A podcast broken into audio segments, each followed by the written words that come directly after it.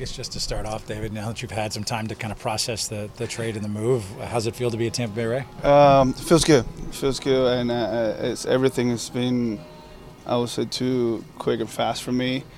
But I'm just taking in like trying to process it, you know, taking it easy and everything. But I was just talking to one of those guys today, and then I said like today feels for me like this is my first time the new team. It feels like same way that I felt when I got called up to the big league. You know, everything's new for me. I got new guys, get to know everyone, and, and, and I'm excited about it, which is that's the best part. And I can wait to, you know, to get to know all my new teammates and and just you know go after it. This is a, a young clubhouse. We, they've dealt with a lot of injuries to some of their bigger name guys. How do you feel you can bring your vet- veteran presence in here and, and impact?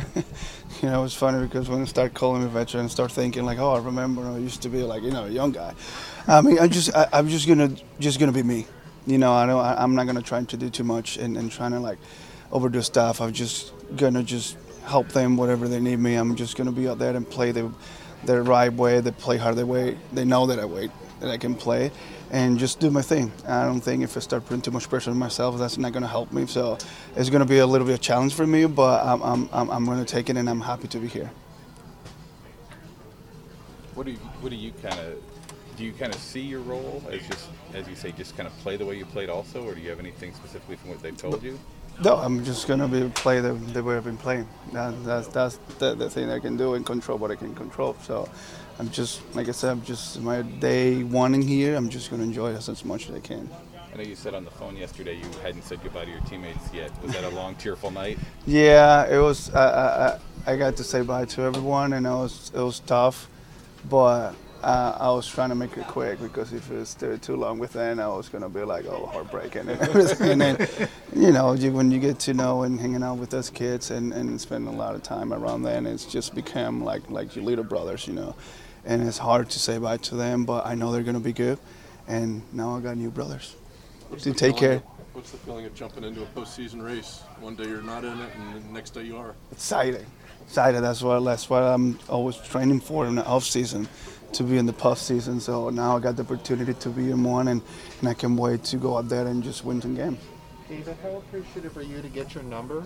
And what does that mean to you to have the same number you had in Arizona? Uh, it means a lot. You know, it means a lot. I have to find. Uh, I think it was Tyler Taylor. Yeah, he got a number. I need to talk to him. I need to take care of him because yeah, I know. I was like, hey, I would love to keep my number, and I know he was using it. I haven't talked to him yet, but I'm gonna say, hey, got you, bro. I got you. Thank you for that because it means a lot to me. a, dinner, a dinner or something coming Yeah, this uh, something special. I have to. I have to. You know, figure it out. Think about what, what I'm gonna do, but definitely something something good. And what's the meaning of six? Why is that an important number for you? Uh, I just was my first number when I got called up to the big league. When I got called up to the big league with the D-backs, that was the same number that I was in my locker, and, and it was working very well for me. So I was I was sort of keeping it. David, did you say you started following this team a little bit when you got a sense that maybe they could trade for you?